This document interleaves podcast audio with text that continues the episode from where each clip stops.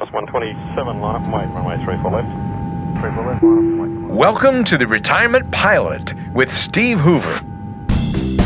Please discard unnecessary fees and expenses before going through security.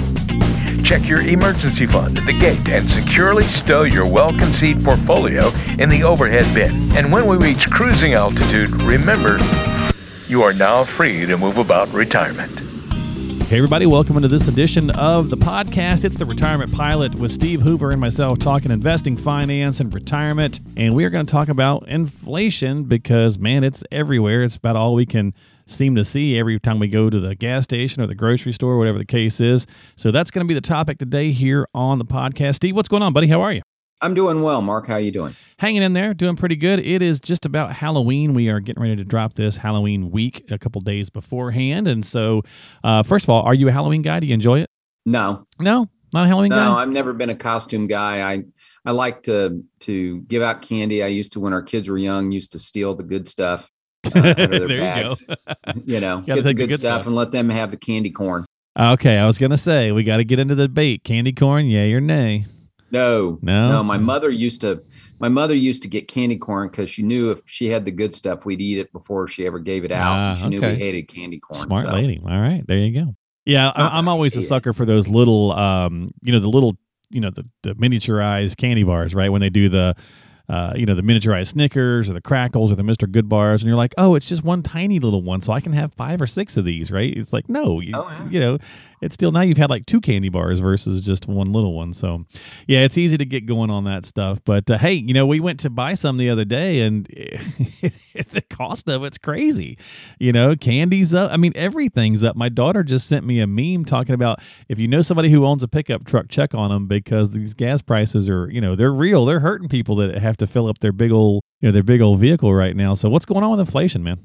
Yeah, we're we're seeing an awful lot of it and people are clients of mine and prospective clients I'm talking to are real concerned about it because they're starting to see it everywhere, not just in you know gasoline prices, but you know going to the grocery store and now a gallon of milk is four dollars and twenty five cents, and um, they're starting to see it in their prescription drug prices. Yeah, mm-hmm. um, inflation has really been tamed over the last number of years, and that's kind of been um, by design. Um, because if it, you have to understand, if inflation starts to go up, the way you control inflation is by interest rates. That's that's how the Fed controls inflation that that we have. And if everybody remembers back in the late 70s, early 80s, we had huge inflation in the mid 70s, early uh, early part of 80s, I should say. Right. We had huge inflation. If anybody's old enough to remember uh, Gerald Ford's, you know, whip inflation now, you know, the WIN campaign, because inflation was going out of out of sight. A lot of that had to do with energy prices, and I'll get to that here in a minute. Okay.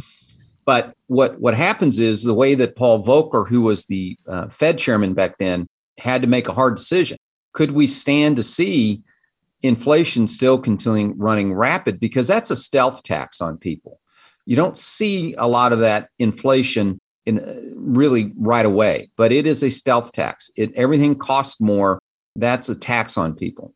So he made the decision to start raising interest rates. And if people remember, we had the prime interest rate at 20%, 22%. I mean, it was, it was incredible, but he had to do it to drive down inflation.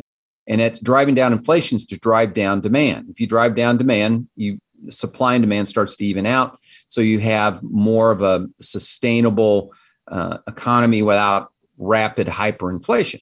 So when he did that, interest rates went up. I remember I had a, a money market account that was paying me 15% interest on a money market account. Problem was inflation was running at about 17%. So you really weren't making anything. It looked great, but you started to make it when interest rates, you know, started to come down. You were locked in at, at a higher rate. Mm-hmm, okay. So that's what's happening. And the Fed over the last few years has really been working on keeping interest rates low for a variety of reasons. One, the biggest one, interest rates go up, we have to start servicing our debt with more money because it costs us more to service our $28 trillion in debt. right. So if interest rates go up, our cost to service the debt goes up. So they've really been trying to manage that and they're trying to do that now. And it's some they've they've been pretty good at it, but what's starting to happen, we're starting to see it tick up. You can start to see the interest rates tick up. Give you a perspective. The 10 year treasury bond last year of this time was right around 0.6%. So, in other words, you could put your money away for 10 years in a 10 year treasury bond and earn 0.6%. Yeah, not even now 1%, it's right. pushing 1.6%. Okay. So it's increased by 1%. So it is a real problem. And the energy cost is really the one that starts to trickle down on people because once all the energy prices start to go up, everything starts to go up because you just have to think to get something, uh, your Halloween candy Yeah. from, you know, the producer to the wholesaler to the retailer, there it you got to costs ship them- it. Yeah. yeah, it costs more money to ship all of that. And it costs you more money to get in your car to, to go to the to the grocery store. And so those increased cost on on energy prices just little by little starts to trickle down. And Oh, yeah. And if you're, uh, you know, as the weather's turning, Steve, if you're getting natural gas or propane, you're feeling it too. We we just got topped off, and it was like, whoa, you know. Well, our, So- our natural gas here, because we run off natural gas up here, is double. Yeah. So last year was, I think last year was, let's just say it was a um, ninety dollar or ninety to hundred dollars a cubic, whatever they call it, cubic foot, Right. or whatever it is. hmm Now it's it's closer to two dollars. Yeah, it's crazy.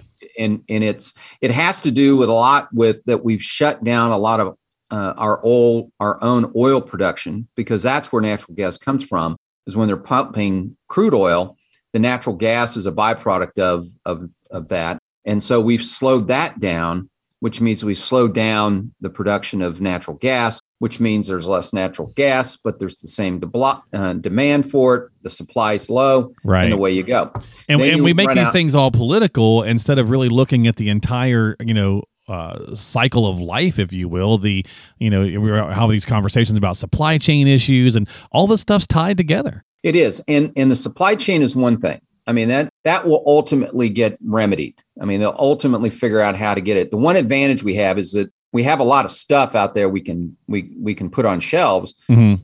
It's the issue of getting it to the shelves. yeah trucking it but yeah now hauling it. getting it. to the shelves is going to cost more, and which means that's going to filter down. The other part is is the in, in all due respect to the current Treasury Secretary, this is not transitory, and transitory means it's temporary. These prices are going to go up and they're going to stay up. So we're not going to see gasoline prices go from three dollars and nine cents a gallon back down to 170, um, 170 to a dollar right seventy. dollar seventy yeah All right, that's that's not going to happen. It's high. They've they've made policy changes, and so we have less oil being pumped here, more of it being sent in from overseas, and it the pricing is uh, going up. So we're going to see that happening. And oil prices control everything, everything, manufacturing, transportation, everything. So it's a real problem. And on top of that, the government spending is so far out of control that you can tax the billionaires all you want, but when you're spending two, three trillion dollars more than what you're bringing in every year, it's it's just unsustainable. And with all that free money going out the door, that's just going to keep demand high, and you, you we're we're seeing it. So we're we're really on the cusp of a real problem with inflation. And do you think we're going to see hyperinflation they're going to do everything they can not but in some in some respects we're just going to have to to take it we're just going to have to grit our teeth and deal with with that i think the worst hyperinflation is one thing stagflation is the worst and what's that that's where every nothing goes everything the profits stay the same but inflation's going up so nobody's making any progress Mm, so uh, we're starting to see some of this happen in the housing market. Houses used to fly off the, the market in an hours. They're now taking multiple days now. And part of that, we're starting to see the refinancing slow down because interest rates are starting to tick up. They're still very attractive. Mhm, right So, and, and I get questions all the time from people. So, well, what can we do? You know, I mean, we don't have any control. All right. I always, I, in my process, I'm always talking about control. What can you can control? We can't control inflation.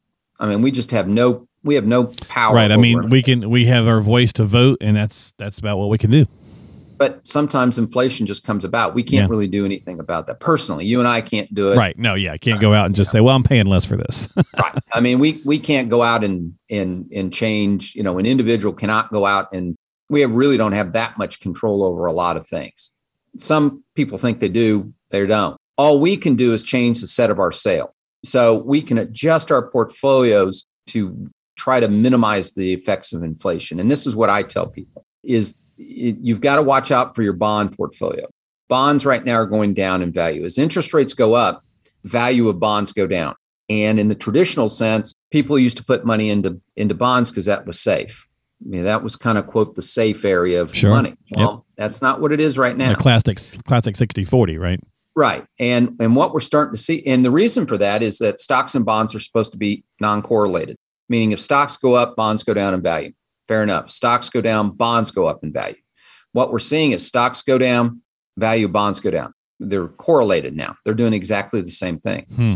So what I'm doing is is reevaluating portfolios. In some cases, we have to keep some bonds in there for suitability wise. But the way we're really going to offset the effects of inflation is by having dividend paying companies in our portfolio. We got to generate the income. And that will help offset some of the cost of inflation because if inflation is going up, companies will start to make some more money. They will start to pay more dividends.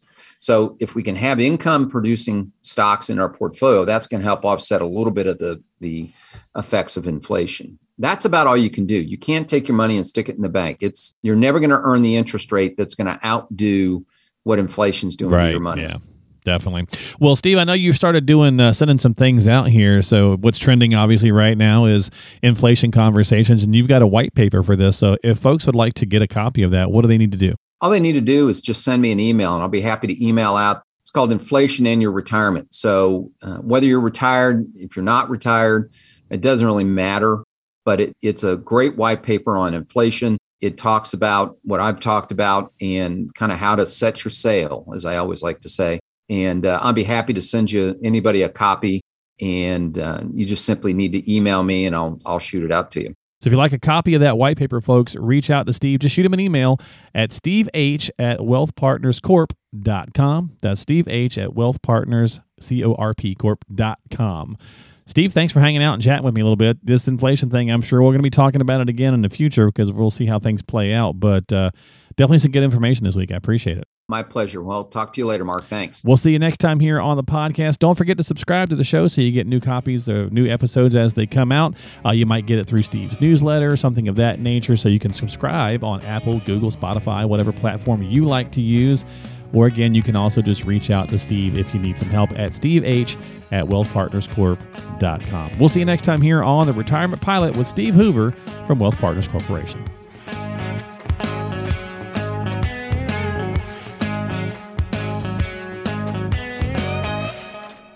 Information is for illustrative purposes only and does not constitute tax, investment, or legal advice. Always consult with a qualified investment, legal, or tax professional before taking any action.